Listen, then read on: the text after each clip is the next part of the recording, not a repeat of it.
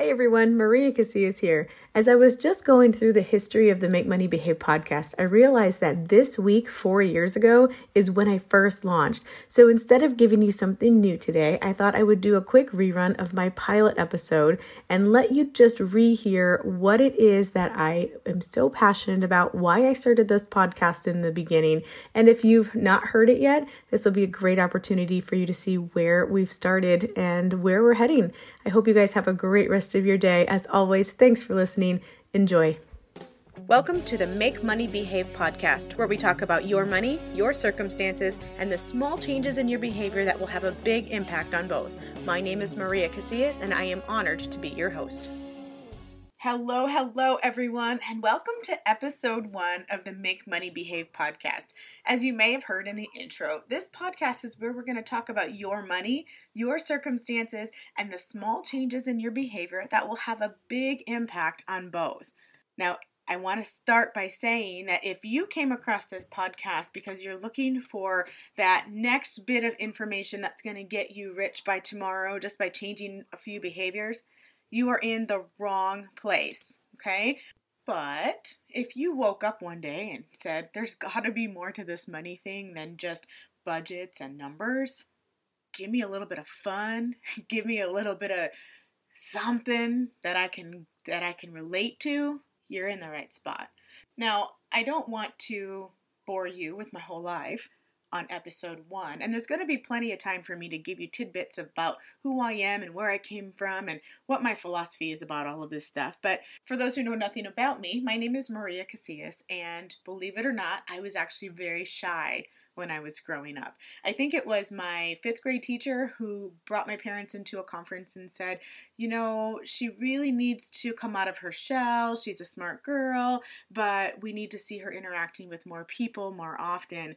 And I don't know if it was the teacher saying that because just saying something isn't enough to catapult a change, but at some point, probably around sixth or seventh or eighth grade, I emerged from that shell. And now, as my husband would tell you, it's like almost impossible to get me to shut up. So, um, anyway, that connection that I have with people has been something that has driven me for years. Okay. When I went to college, I decided to major in psychology so I could get an idea of how our brain works and why we do the things that we do when I went to grad school, I decided to go into substance abuse counseling because I wanted to empower people to take control back and get their life back on track. I was a whopping 23 years young at that time. And the only reason I bring up my age is because I want you to picture a 23 year old young girl who has never even been wildly drunk in her life sitting across the table from a 65 year old male who has been addicted to alcohol longer than I had been alive. And I want you to picture the look on his face when he walked in and was told that I was going to be that counselor that actually helped him move forward with his life. He was skeptical, to say it nicely. And he did not hide his skepticism. In fact, he told me flat out that there was no way that I was going to be able to help him. And that was a little bit intimidating because, you know, I, I wasn't real sure if I was going to be able to help him without having had the exact same experience that he had. Thankfully, it didn't take very long before I realized that not having had that exact same experience was actually a blessing because I would not be tempted then to tell him everything I did to get out of the situation. Rather, I was able to take a step back, listen to what he described as his own situation and be able to almost like a mirror turn that mirror around and reflect to him what I was seeing so that he could then come up with his own solution rather than taking what I had to say at face value. Not only did that approach help him identify some of the choices that he had made to help get him to the spot he was currently in, but it actually put the control back in his hands. You see, when he actually successfully gave up drinking, he did not have to come to me and give me the credit for that. Nor was I in a position to take credit for that. Nor was I in a position to accept blame for getting him to where he had been when I first met him. See, that's the beautiful thing about life is that we are given choices. Yes, stuff happens to us, and yes, we can't control everything, but we are given choices. And one of those choices is how do we deal with the things that we have zero control over? How do we react when something bad happens to us so that we do not allow it to define us? Honestly, I have no idea where that gentleman is these days, but I do know that that was a lesson I needed to learn and I needed to have it seared in my brain because just a short eight years later, I was going to get a nice smack in the face and a dose of my own medicine. It's funny because when I talk to people about my debt free journey, I will say things like, yeah, in 2009, my husband and I found ourselves in about $92,000 worth of debt and nobody ever calls me on it, which I think is hilarious because the truth is we didn't find ourselves in $92,000 worth of debt. We walked our happy asses right into it. Sure, there were circumstances beyond our control that probably played a role in helping us get there, maybe a little more quickly than we might have otherwise. For example, the, the housing market bubble bursting in 2008 that led to a series of other events, such as our credit lines being slashed down to nothing and the likelihood of my husband being laid off much higher. But the truth is, none of that caused our situation. It just helped peel back the layers and expose it more quickly. And talk about ripping a band aid off.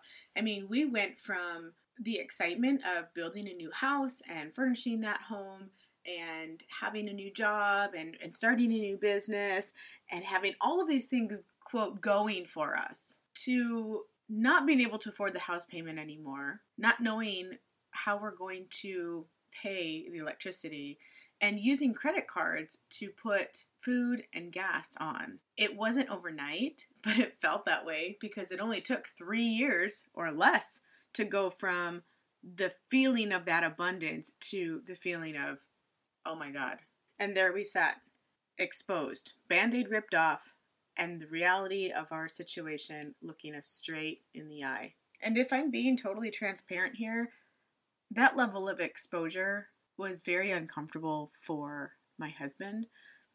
And it wasn't warm and fuzzy for me. Please don't get me wrong. But I was so grateful that the truth was finally being exposed because I didn't think that there was any way I could keep it up anymore. Keep up that front of having it all put together because I I didn't have it all put together. And I had sort of been accidentally assigned the task of managing the finances, but there was never really any partnership. There was never any uh, plan that went with that. And so I felt like I was drowning in this sea of frustration and to top it all off, I wasn't working outside the home with the exception of a small direct sales business I had started just, you know, months before. So I carried into the situation all of this guilt for not working outside the home, and my husband carried into the situation a whole lot of resentment because I was not contributing to the family household budget and there was just no real strong communication going on. So it was definitely affecting our marriage it got to the point one time when I said to him, We can either keep the house or we can keep our, marriage going. And that was not at all an ultimatum, it was the reality of where we were. Because keeping that house meant that we had to keep everything that came along with it. Not just the higher electric bills and the extra taxes, but also the burden I felt every single time a bill came through that mail, or the frustration I felt every time a paycheck hit our bank account and it ran out before I could finish paying all that we had due. No, it wasn't an ultimatum.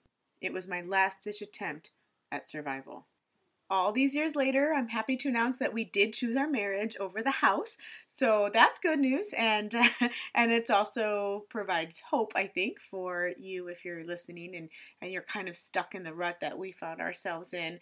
But the question I get asked most often is, what did you do? How did you get out of that mess? What was the very first step that you took? And I've had to wrestle with figuring that out because once you've done something, you kind of forget how you did it, right? I don't I don't know if you ever experienced that, but I know I do. But after some digging, I realized that the first step that I had to do was to recognize that money had been controlling me and that it was now my turn to take that control back. So, I encourage anyone who is listening to this podcast right now, if you feel like you've been gypped, if you've gotten dealt a poor hand, you know, that may be true, but you had something to do with it too. And the only reason I push so hard to have people accept that responsibility is because the only way that you're going to be able to take control back and start making your money behave the way you need it to is to take responsibility for the actions you've taken up to this point. In a nutshell, that's what this podcast is going to be about. Of course, we will talk about how to actually identify where you are with your finances because I'm a firm believer that you can't move forward unless you have some idea of where you currently are. We're also going to talk about different tips on how to start a positive habit and maintain that habit until it actually creates momentum for you. We will talk about simple ways to decrease your outgo, as well as fun and practical ways to increase your income what's been fun about the whole increasing the income part is that when I work with clients and we talk about ways that they can increase their income, oftentimes they kind of uncover an unfounded passion that they have and they find ways to kind of scale that passion and turn it into a business. So, of course, we'll also discuss ways to make money behave inside of your business. As I continue to meet other individuals who have inspirational stories that I believe will provide tremendous value to you, I will be inviting them onto the show with me and picking their brains about what steps they took in order to realize their success and what tips they might have that they can pass along to you. And last but not least, we will be addressing any questions you have regarding how to make your money behave. If you have a question or a topic you'd like addressed, simply send an email to maria at cashinOnChange.com. Be sure to include your name and city of residence in addition to your question so that if I choose your topic or question, I will be able to give you a proper shout out on that podcast. Oh, and just one more thing. I'd really love it if you could help me in my mission to get this message out to as many people as possible. There are so many people out there who are yearning to turn their circumstances into opportunities, and I would love nothing more than to help them do just that. So if you could hit subscribe and tell me what you think by leaving me a star rating, it's going to help other people find me faster and allow me to help them more quickly. Thanks for joining me. Thanks for listening to the Make Money Behave podcast. If you enjoyed today's episode, don't forget to subscribe to the show. Help spread the word about the Make Money Behave podcast by leaving a five star review and sharing the show with a friend. If you'd like to connect directly with Maria, text the word podcast to 623 400 5225. In the meantime, don't just make money, make money behave.